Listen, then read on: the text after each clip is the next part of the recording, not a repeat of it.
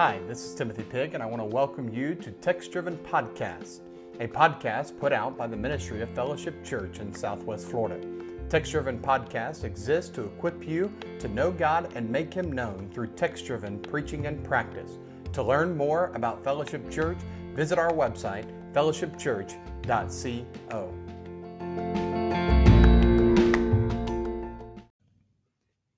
Thanks for joining us for another episode of Driven Podcast as we are in the middle of a series dealing with spiritual warfare how we can be as believers overcomers as it applies uh, to our daily life and just the battle that is waging uh, in our flesh against our flesh and our spirit and this is called spiritual warfare. We recognize that our battle is not against flesh and blood, other people, but it's it's against Satan. It's against the demons that he has. It's against his schemes and his tactics that he brings against us as fiery darts to destroy our Christian life.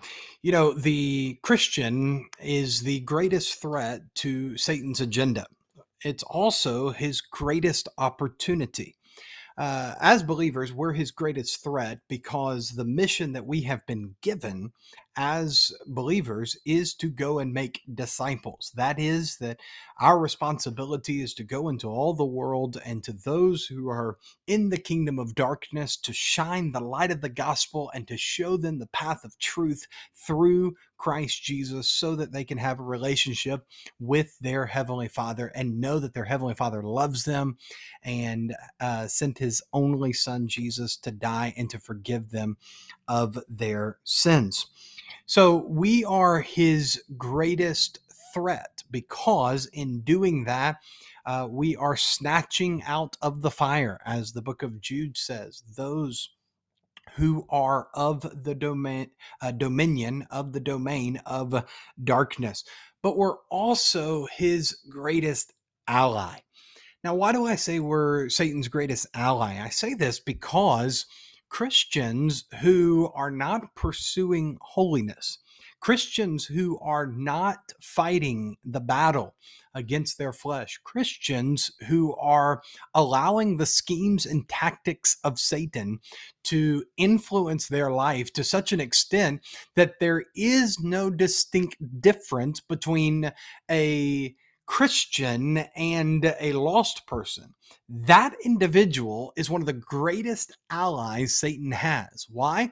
Because what Satan will do is he will convince those who are lost to look at the hypocrisy of those who are saved and say, look, Jesus is not powerful enough to fix them, so why should I change? Why is there a need for me to be any different if I can live the same way that I am now and uh, be just like that so called Christian? What would be the point of changing? And and to be honest with you, that is a very good argument that uh, Satan uses, tactic that Satan uses to keep uh, someone who does not have a relationship with God from a relationship with God. He utilizes the hypocritical nature of believers and shows them to be a fraud, claiming to be righteous, claiming to be right with God, but living a life that is contrary to who they are in Christ. So, as believers, we can be the Satan's greatest threat or we can be Satan's greatest ally.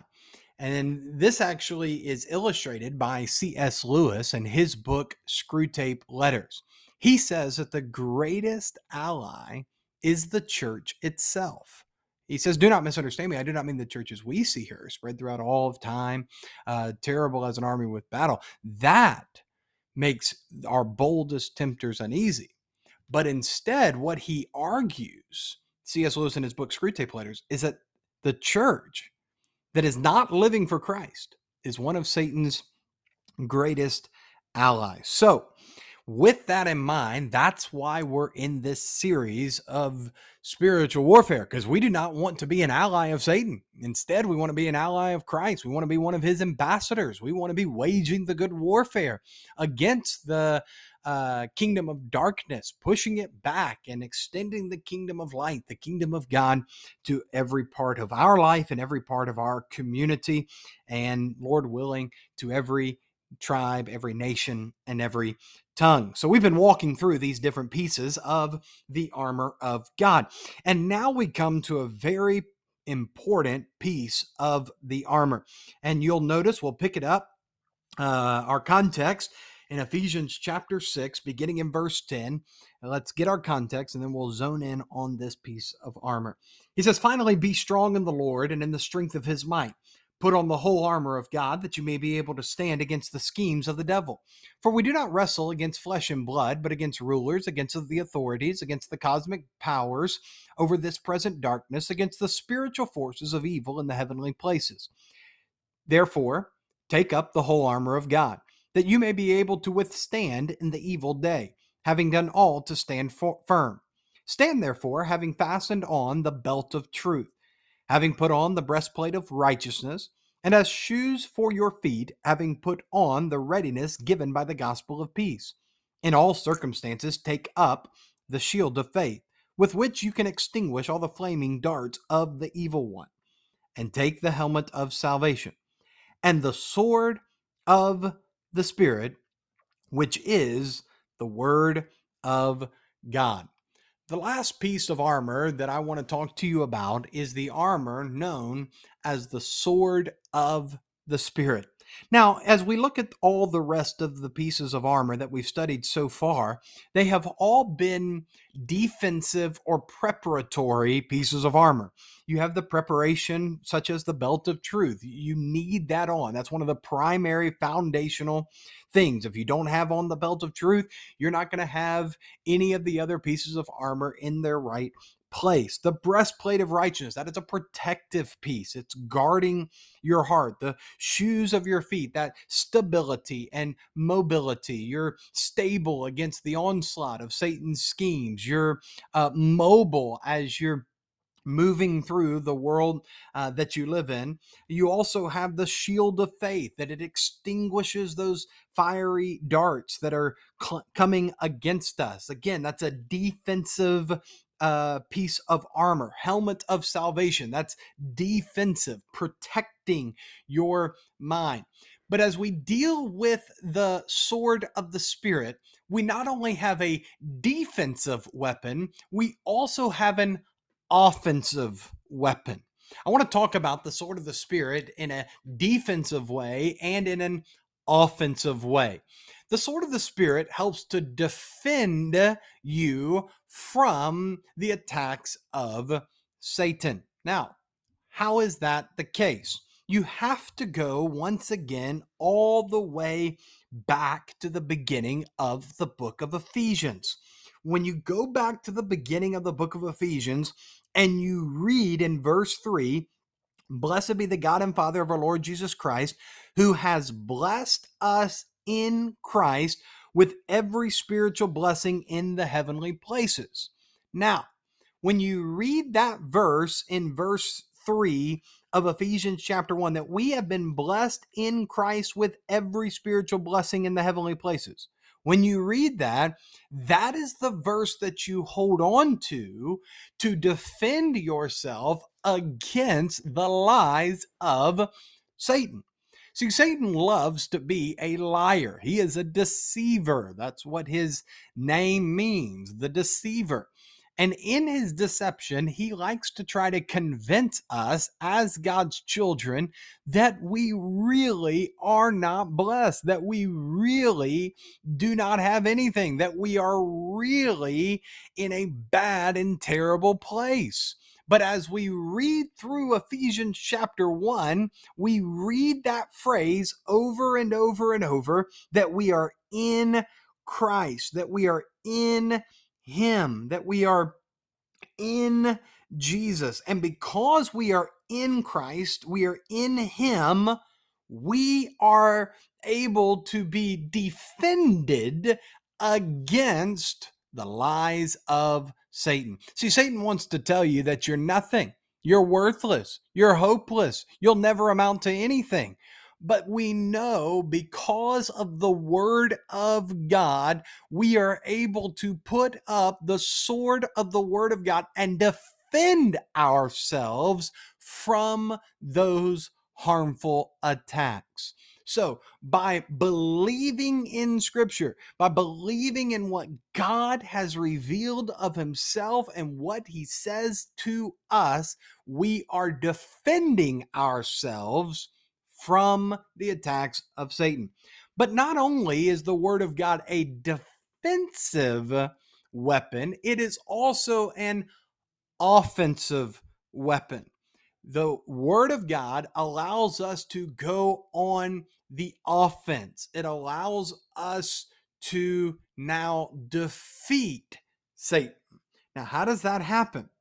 The Bible describes it as the sword of the Spirit, which is the Word of God. So instead of just putting up the sword to defend yourself, you can now go on the offensive and push back not only these lies, but these tactics and cut through them, showing their faultiness, showing their uh, showing them to be as humilita- humiliating of an argument as they truly are. Now, let me give you an example of this. this is a passage of scripture that we've already looked at several times in these episodes, but in Second Corinthians chapter 10. I want you to listen to what the Apostle Paul says beginning in verse 3. For though we walk in the flesh, we are not waging war according to the flesh.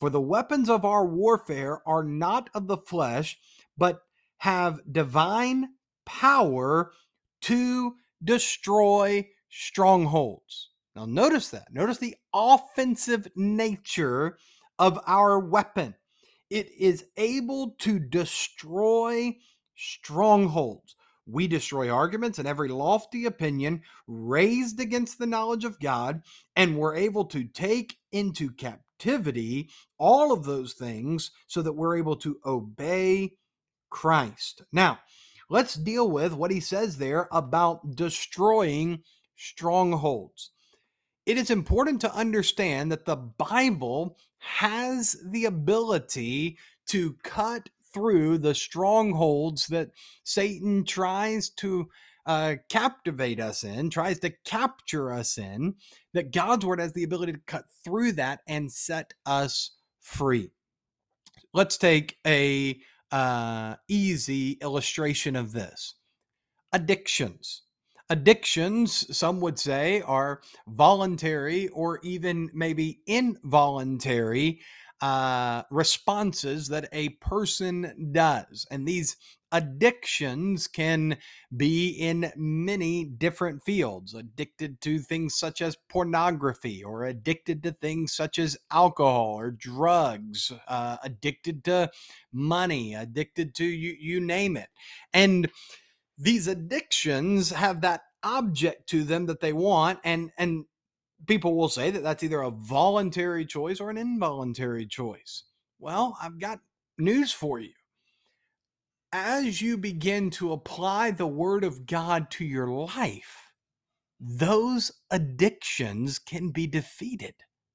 You know somebody that is uh, uh, has the addiction of alcohol in their life as they begin to apply the word of God into their life, that stronghold of that addiction can be done away with. There is not an addiction that Satan uh, captures a person with that the word of God is not strong enough to defeat. Notice the passage says, but we have the divine power in our weapon to destroy strongholds. Now, either that verse is true or it is not.